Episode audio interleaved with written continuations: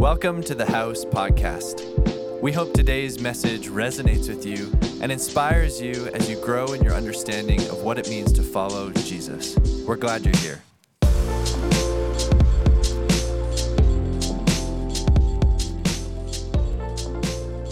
It's good just to be together as God's people on, on uh, Resurrection Sunday.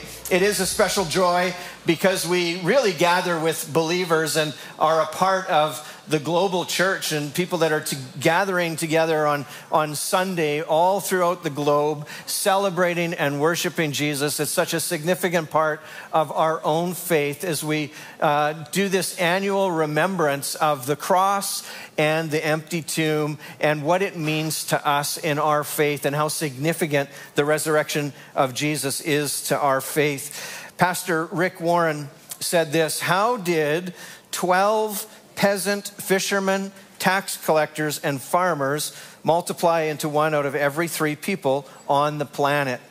And the answer is the resurrection. The resurrection of Jesus changes everything. He goes on, he says, it split our calendar from the AD to the BC. No other event has impacted the world so much as the resurrection of Christ. Jesus never wrote a book, and yet there are more books written about him than any other subject in the world. Jesus never composed a song, but there is more music written about him than any other subject in history. Jesus never drew a picture or created a sculpture, but more art has been made about him than any other subject in history. And Jesus never traveled more than 100 miles from where he was, uh, where he was born, and yet you can find his followers in every nook and cranny on the planet. And the resurrection of Jesus changes everything. The resurrection of Jesus changed things for his early followers, for the early church, and the resurrection Jesus changes things for us. Perhaps the most important aspect of the resurrection is to remember that it's far more than an event from past history. Yes, we sing about the empty tomb some 2,000 years ago. But we also sing because the same Spirit that rose Jesus from the grave is alive in us who follow Jesus. The same Spirit that rose Jesus from the grave is still alive and active in the world, and He is still transforming hearts and minds today. Ponder the significance of this statement, of these words. Knowing about Jesus is not the same as knowing Jesus. There's a subtle and yet significant difference in those two postures, those two positions. You see, it's possible to recognize Jesus as an historical figure. It's possible to even think he said good things and even follow some of what he taught and yet actually not know him. And the empty tomb is more than an historical event that we read about. The empty tomb, the resurrection life of Jesus, is something each of us is invited to experience on our own. Our new series that we're going to start as we go into the spring season ahead is going to be taken from Paul's letter to the Colossians. And I want to just take a quick look at a few verses from chapter 1 from the book of Colossians. Colossians 1 13, 14 reads, For he has rescued us from the kingdom of darkness and transferred us into the kingdom of his dear Son, who purchased our freedom and forgave our sins. Jesus rescues us from the kingdom of darkness. We often define darkness or associate or think darkness is maybe like defined as the worst evil of evils. But scripture would actually define darkness in a bit of a broader definition than that. 1 John 1 5 says, God is light, and in him there is no darkness at all. And darkness scripturally is defined as the absence of light. And the dominion of darkness is to live our life outside of the light and the love of Jesus. It might be helpful to think of spiritual darkness as a state of lostness and not knowing our way home or our way out. We can be lost in pain and heartache. We can be lost in loneliness, in the disappointment of unfulfilled dreams. We can be lost in the repeated cycles of dysfunction and addiction that go around and around and around, and it feels like there's no way out. We can be lost because we don't know the answers to the circumstances that we're facing. And we can even be lost in our successes and our achievements and our accomplishments. We can be lost in our money and our material goods. We can be lost in our vanity and our ego. The Bible goes so far to say every one of us is born spiritually lost. It's part of the human condition known as sin. And we can't find our way out on our own. Romans 7:15 there's this really great little passage of scripture which is so practical and so applicable to our lives today and it says this in 7:15 I want to do what is good but I don't and I don't want to do what is wrong but I do it anyway. And that is the conundrum of the human heart and trying to get out of sin and get out of spiritual darkness on our own. It just keeps looping back. When I gave my life to Jesus and I became what we would call saved or born again, I was in grade 10. I was so cool. I was in Saskatchewan growing up, 120 pounds, 5'11, long blonde, curly hair, mullet, hockey hair. I was so cool. And, um, and I started going to church and started going to youth group, had a great community, great youth ministry. And there was this girl in the church by the name of Angela, this cute blonde. And I thought, man, I have got to figure out how to get to know her. And um, I've taken all those leadership tests and personality profiles and all those things, and, and, and inevitably, in all those things, it always comes back this that one of my, my top strengths and my own spiritual gift makeup is like the gift of strategic thinking. Uh, my kids, they think it's the gift of conniving, but it's really the gift of strategic thinking. And at an early age, I knew how to use that. And so I figured out that there, I'm going to I'm gonna figure a way out. I'm going to make things work, that I'm going to connect with Ange. And, and, you know, we're married to this day, so uh, something must have gone right. But I had it all mapped out, had it all figured out. And so we went to our drop in rec hockey game after youth one night bunch of my friends and I would play in the game, and all the girls would come and cheer in the stands, and, and we'd all go out for root beer milkshakes or whatever it was when it was all done. And so here we were Friday night. I'd lined it all up with all my friends. My, my friend had this cool Mustang, and uh, I made it so that they would all get in first and we would make sure that it was just Ange and I at the very end. And we had the hockey sticks and all the gear in there, and the hockey sticks down the middle, all the way from the console to the back to the hatch. And um, there wasn't enough seats for everybody, and it was working perfectly. Because I got in the front seat, and I said, Well, I guess you'll have to sit on my lap. And, and I'm sure Ange's thinking, oh, Jesus, you've answered my prayers with this young man really, I was like, and, and I, had, I had worked it out perfectly. I had the plan, it was orchestrated, it was all coming together. And there I, I, I looked up at her, and she came and sat on my lap. I was in heaven, and there she was. And I had my arm around her, and she smelled so good. And I was like, this is my chance. This is my opportunity. I am going to win her over. And I said, okay, we're all good. You're all in. And I, and I slammed the car door. That's when she let out this ungodly scream. And I looked up out of the cool Mustang window and I could see her finger bent at a very weird, awkward angle. And she had kind of been going like this and scooting herself in and propping her. And I closed the car door, and all of my love dreams just went away in that moment. It was going so perfect. It, it was, couldn't have been a better, more orchestrated plan. And it all went to hell in a handbasket very, very quickly.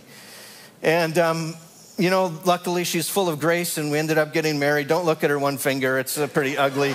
But um, this is so similar to how we try to overcome sin on our own, how we try to find our way out of the darkness. We, we come up with all the best motives and all the best intentions and all the best plans, and we're going to do it this way, and we're going to do it good, and we're going to, and, and, and all of these things happen. But despite our best intentions, we make a mess out of things. In fact, Paul goes on, Romans 7 21, a few verses down, he says this, and I think this is so applicable. He says, I've discovered this principle of life that when I want to do what is right, I inevitably do what is wrong. That is our flesh. That is our sin nature. That's being in spiritual darkness, that part of us that just is kind of there and we can't overcome on our own. Every one of us is born into spiritual darkness of sin, and Jesus is the only one who can rescue us from that. And what I love about the verses in Colossians is it says Jesus rescues us from the dominion of darkness, from this part of our life where sin lives, this part of our life where we're outside of the light of Jesus. Jesus rescues us from that kingdom by transferring us into his kingdom. And the Greek word for transfer is most often translated as convey. And it was used to describe the transfer of power from one kingdom to another. When the, when the Greek kingdom fell to the Romans and to the Roman Empire, all of the land, all of the property, all of the sold, everything that was around was transferred to the Roman emperor. He was now the authority, it was his. Jesus transfers us from one kingdom into another. Convey is also known as a legal term. We still use it to this day. In the Greek, it was used in the same way that to describe the transfer of ownership of property or real estate. When property changes ownership, the transaction goes through conveyance. And this ensures that the full price is paid, that the deal is closed, that all of the legal requirements are fulfilled, and that the new ownership is registered properly. It goes through conveyance. And Colossians 1 says Jesus transfers us, He conveys us from the kingdom of darkness into the kingdom of light by purchasing our freedom and forgiving our sins. Jesus bought our freedom by laying down his own life. He overcame the power of sin and death when he walked out of the empty tomb. The resurrection of Jesus shifts the balance of power in the cosmos. Something is broken, something changes. It's why the scriptures declare, O death, where is thy sting? O grave, where is thy victory? Because your hold over humanity is broken because there's a way out of the darkness, because the light of Jesus has pierced the darkness. It has created a way. Jesus has made a way for you and I out of the darkness of our sin and ourselves. And there's an invitation to each one of us to know the resurrection life of Jesus beyond just an event in history, but to welcome that same spirit that rose Jesus from the dead into our lives, to host and welcome the Holy Spirit. We call it our heart, our spirit, our soul. It's when we open up our innermost self and we welcome Jesus. We say, We believe in you. Take that part of me Take out the darkness, take out the sin, the lostness, and help me to be grounded in you. May the light of your love and your kingdom reside within my innermost being. 1 Peter 2 9 says, Jesus called us out of darkness into his glorious light. And the word call is to get attention, it's to call value on something. Jesus called us out of darkness into his glorious light.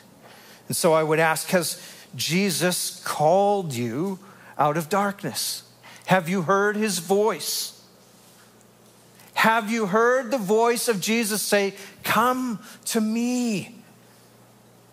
I will help you. Have you heard the voice of Jesus? say, Come into the light of my kingdom. You don't have to be afraid. You don't have to be without hope. You don't have to be in despair anymore. There is more. In church, I would suggest this that that call of Jesus is given to each one of us. It's not just this event in history, the resurrection life of Jesus that calls us out of the dominion of darkness and into the kingdom of light comes to each one of us, even to this day, even to this moment. Have you opened your heart to Jesus in that way? Maybe it's been a long time since you've done that. Maybe you feel like the darkness has kind of been creeping back in. And you've been without hope. You've been without purpose. You've been looking and wondering to other things. And Jesus would call back. Jesus would call us back. Maybe you've never made that decision before, that commitment before. You can do that even now. I'm actually want to lead us just in a quick moment of prayer before we step into baptisms in a moment. Why don't you just uh, bow your heads? I invite you to do this as a, an act of community with one another. Just bow your heads, maybe close your eyes, and just think about that question Has Jesus called you out of the darkness? And as I pray, I say, Jesus, in this moment, you know every heart. You know every person here. You know every story.